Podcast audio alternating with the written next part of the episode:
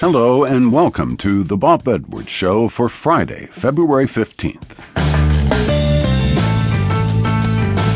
Los Angeles Times columnist Doyle McManus begins our program today with analysis of politics. Then we'll hear from film director Pablo Larraín. His feature film, titled No, is about the highly unlikely, yet ultimately successful campaign to bring down a dictator.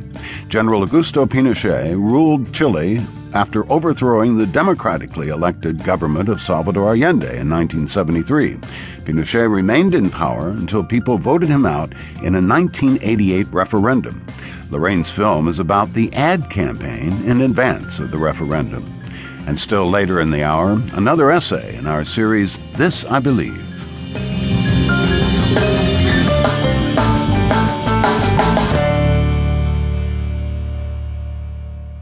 According to Article 2, Section 3 of the United States Constitution, the President shall from time to time give to Congress information of the state of the Union and recommend to their consideration such measures as he shall judge necessary and expedient. Lofty and benevolent as that sounds, George Washington gave his first address before a joint session of Congress January 8, 1790, in New York City. President Obama just gave his fifth to a joint session of Congress on Capitol Hill. Corporate profits have skyrocketed to all time highs, but for more than a decade, wages and incomes have barely budged.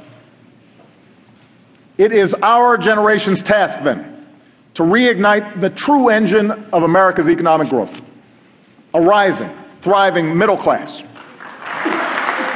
Doyle McManus is Washington columnist for the Los Angeles Times. Welcome back to our program. Thank you for having me. President Obama gave his first State of the Union speech on February 24th, 2009, and it started with I know that for many Americans watching right now, the state of our economy is a concern that rises above all others. How does that compare to the introduction to this year's address?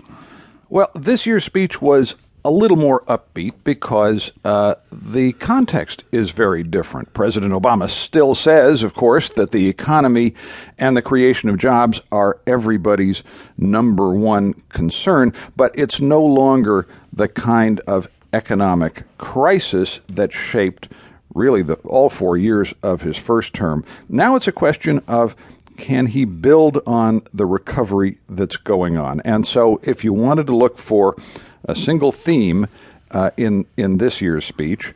Uh, it was we can fix this. It was a long list of, in some sense, a small to moderate fixes.